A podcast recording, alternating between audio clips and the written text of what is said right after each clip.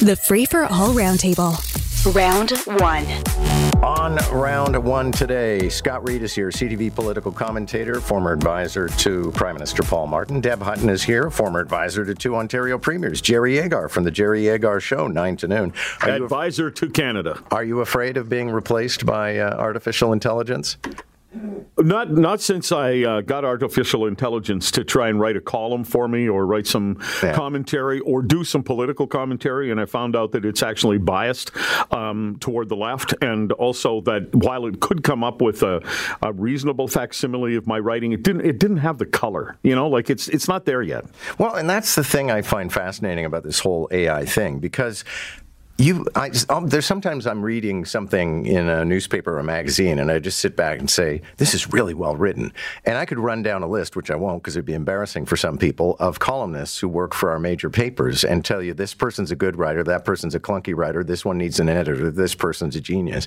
So I don't know that AI is ever really going to take everything over. Yeah, I think Heather Mallick, for instance, is a good writer. She's yes. a very good writer. She's, uh, you know, I, I suspect you don't the head, as far her. as I'm concerned. All right, uh, but she's a good writer. Let's have at it. Uh, it's budget day in Ottawa, and I swear we treat this like it was Purim or something. Um, Scott Reid, uh, when you were back in the day, was this an exciting day in Ottawa?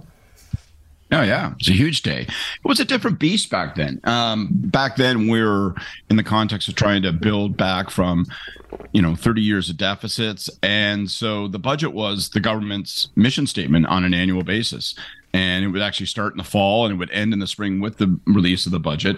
I, this government treats it differently. Um, doesn't mean this isn't going to be an important event. Doesn't mean it won't actually matter to real people out there.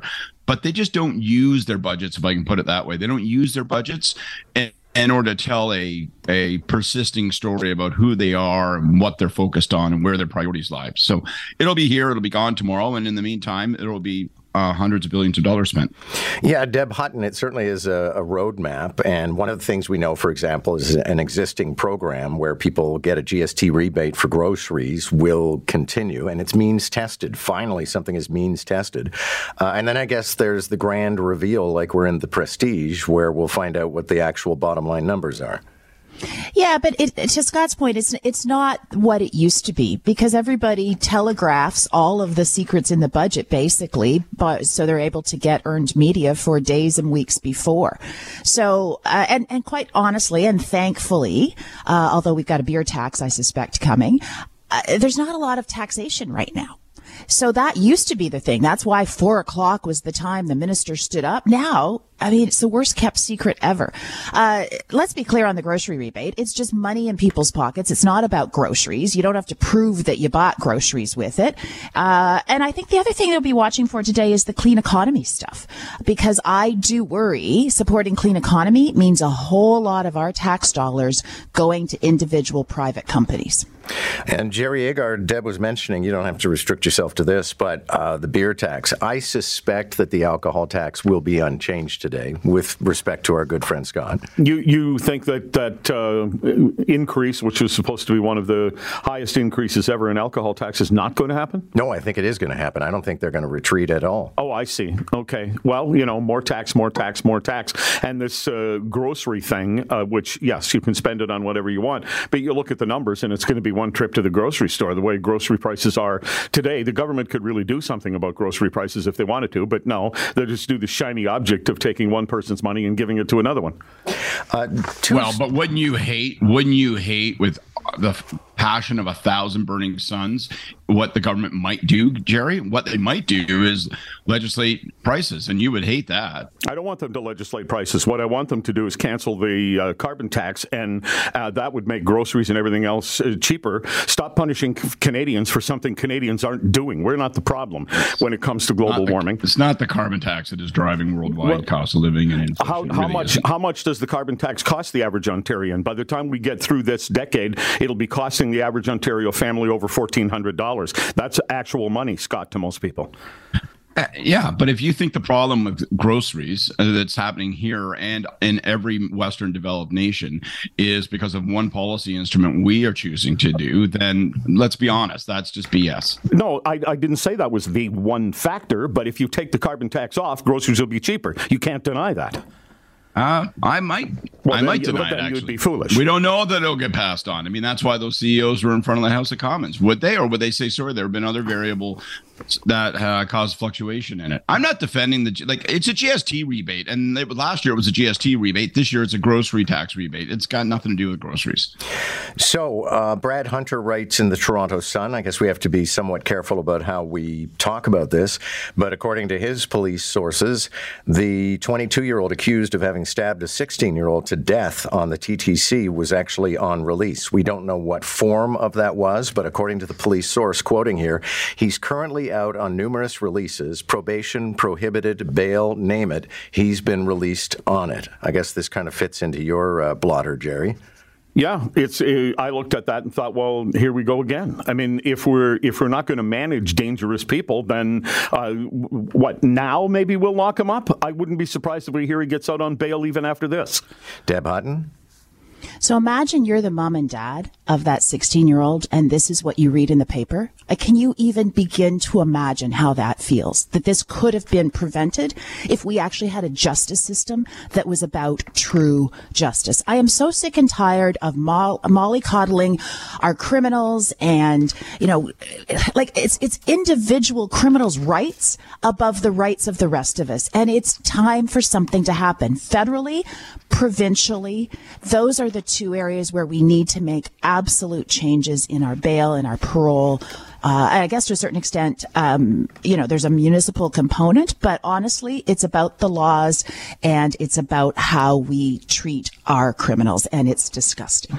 Important to say on this particular case, um, one of our people tried to, as they say, match the story, reached out to their own independent police sources, but nobody was able to confirm. That doesn't mean it's not true at all. It just means that, you know, the information is tight at Toronto Police Service. Scott Reid, your thought? Uh, Can I say quickly, Brad Hunter, who wrote that story, is going to join me at 9:20 this morning. Good. Scott? Good. Uh, uh, let's work on the assumption that it is true. Uh, not that that means that it has to be true, but let's work on the assumption it's true, because that's where the policy debate lies. I I think there needs to be bail reform. Uh, I also know that bail reform won't be a panacea. I I think so much of what's happening right now is, you know, we we've got a situation where some of the fundamental social uh, supports just don't exist. And so our our public transit system has really turned into a moving homeless shelter. And so you've got a lot of people who have very fundamental mental health issues. Some of them have escalated in the areas of crime. Others obviously are just flat out criminals. But you know, I think that's an, an another huge piece of this and i don't know what the answer to it is um, but i know that what's happening right now is not adequate. So they got to start paying cops to get back on to have a deterring effect and, and a quicker response effect. It's massive money but the province and the feds are just going to have to lean in and help. We're going to have to really ask ourselves what are we doing in terms of supports? And we're going to have to figure out what we do uh, to make certain these monster gaps that are happening in a city where 100 150000 new people are coming each and every year. We're just breaking this thing at the seams man Toronto MP Han Dong, who resigned last week amid allegations that he lobbied the Consul General for China to keep the two Michaels in detention, he is now threatening legal action against Global News. Uh, important to say here that no other news organization has been able to confirm this story. Global, so far, is the only one that ran with it. Uh, Deb Hutton, I don't know if you heard Gavin Tighe, the lawyer, with us a little while ago, but he was saying that Dong may have, or Han, I should say, may have a good case. Yeah, and listen, the best defense is a good offense, which is clearly what he's doing here. I, if in fact he is, as he says, completely innocent of these allegations, then good on him. And if he's not, I guess the justice system, such as it is, will decide uh, to the contrary. Okay, so Jerry, even outside of an inquiry, maybe we're going to learn the truth. Well, um, he doesn't have to prove himself innocent. Of course, uh, the globe or the uh, global is going to have to demonstrate their case, but they don't seem to be afraid of the lawsuit. So I find that uh, interesting as well. Right, but And by the way, the lawsuit doesn't exist yet. no, it doesn't. It's a threatened lawsuit. But every uh, person being sued says they're going to win. Scott Reid. well i voiced concerns immediately uh, i mean you know and Global ran the story, uh, uncorroborated source, um, and we're ripping up people's reputations and names here. So I hope he's guilty. I've said this before. I hope he's guilty because if he isn't guilty, he's been subject to such a massive injustice that even winning the suit isn't going to correct it. It won't remove the stain. You know that tons of people are going to look at this guy for the rest of his life and go, "Yeah, right. There's something up there." And we got to be really careful about the way we talk about these issues. They're really serious, and yes, there's lots of efforts to interfere. But we have to be very, very careful. We don't reach back into sort of red menace, yellow menace territory. And when the Globe published that they were shopped this story, and since they would not be provided by the sources an independent copy of the transcript upon which it's all based, they said, sorry, will not meet our editorial standards. And they walked right down the street, went to Global, and Global ran it. So we're going to see if Global's editorial standards pass muster as determined by a court. Uh, city officials seems to be the consensus. The deputy mayor, the guy who's in charge of the TTC, um, that there's no easy solution for violence on the TTC. Deb, that may be true, but you know, um, I, I, keep pointing out it's going to take us a while to build drug rehab centers and homeless shelters, but we need the peace by like you know today on the TTC. Yeah, and, and, Scott articulated some of the things that have to happen when we were talking about the stabbing just a few moments ago. My issue, though, is that we need to build zero tolerance for all of the little things on the TTC because I actually believe that will help. So fare evasion, uh, people who are causing a disturbance, whether they are clearly uh, suffering from mental illness or not, we need to get individuals who cause uh, fear and who appear to be a threat to individuals off the subway system, out of the stations, period. And I'm just, as I said earlier, the notion that we are more concerned about individual people and whether, you know, we might be potentially harming their rights versus the safety of the rest of us is crap. And it's time for us to crack down, as I said, on the little things, because I actually think that will have an impact overall on our subway system and on our, our collective safety. Sure. And they're two different stories. Um, they tie together. But, um, you know, yesterday you had uh, counselor here who was saying the TTC. Jon Burnside. Yeah, Jon Burnside said the TTC is not a social service agency. And that's right. They run the TTC and they need to run it safely. And, you know, well, what are you going to do with the guy? Uh, what are you going to do? Take him to jail or whatever it was John Tory was saying, the clip you played a little earlier, John. Uh, and, uh, well, that's the social service agency problem. It's not the TTC problem. You didn't pay your fare, or no, I'm sorry, you can't just use this as your home. You can't sleep here. You're out. That's it. Somebody else will have to deal with you, but you're out.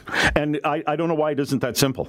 Yeah, Scott Reid, I was saying to Minister Tibollo that I just think we've got to go back to more police officers for the time being. And then I asked him if he would ask the Premier if the province would be prepared to backstop us on that budget wise. And he kind of didn't take the question. Yeah, you shimmied for sure. You did. I agree with you. Um, I know that policing isn't the whole of the answer may not even be an adequate part an adequate part of the answer. And i know that there will by the way be problems with it. I know that my 20 year old son who's six foot two standing in his white was standing next to his buddy who's six foot two and is black. They're probably he's probably going to get a little bit more hassle uh his friend. Um but the only thing we can do in the immediate term it seems to me is more robust policing and uh, get back to having people on the trains, the police on the trains in uniforms as a deterring effect to at least affect that portion of it. And I think that needs to happen overnight. And I think the province has to step in and say they will backstop. Otherwise, we're just we're everyone's just speaking in sentences and passing the buck. Thank you all. Good to have you, Scott Reid, Deb Hutton, and Jerry Agar.